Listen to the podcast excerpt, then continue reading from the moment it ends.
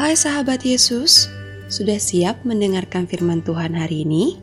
Kalau sudah, yuk siapkan Alkitab dan mari kita bersama-sama membuka Markus 12 ayat 41 sampai 44. Markus 12 ayat 41 sampai 44. Sudah dapat? Kalau sudah, biarkanlah Alkitabmu tetap terbuka. Ayo kita berdoa terlebih dahulu, memohon bimbingan Tuhan agar kita dapat mengerti apa yang akan Tuhan sampaikan melalui firman-Nya. Mari kita berdoa. Tuhan Yesus, terima kasih atas penyertaan-Mu dari hari ke hari, begitu juga dengan kesehatan dan seluruh berkat yang sudah kami terima.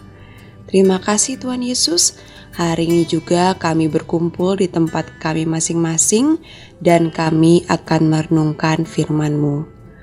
Mampukan kami untuk boleh mengerti, memahami dan melakukan firman-Mu di dalam kehidupan kami sehari-hari. Dalam nama Tuhan Yesus, kami berdoa. Amin. Renungan hari ini berjudul Janda Miskin. Sebelum kita mendengarkan firman Tuhan atau renungan yang nanti akan dibacakan oleh sahabat kita Leonel, kita akan membaca bersama-sama firman Tuhan yang tadi sudah kita buka. Firman Tuhan diambil dari Markus 12 ayat 41 sampai 44 yang akan dibacakan oleh sahabat kita Nuelka. Pembacaan Alkitab dari Markus 12 ayat 41 sampai 44. Beginilah firman Tuhan. Pada suatu kali, Yesus duduk menghadap peti persembahan dan memperhatikan bagaimana orang banyak memasukkan uang ke dalam peti itu. Banyak orang kaya memberi jumlah yang besar, Lalu datanglah seorang janda miskin dan ia memasukkan dua peser, yaitu satu duit.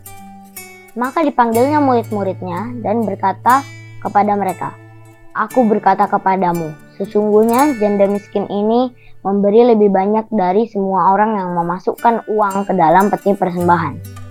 Sebab mereka semua memberi dari kelimpahannya, tetapi janda ini memberi dari kekurangannya.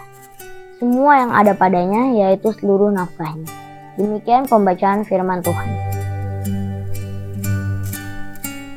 Pada suatu hari, Tuhan Yesus dan murid-muridnya pergi ke bait Allah.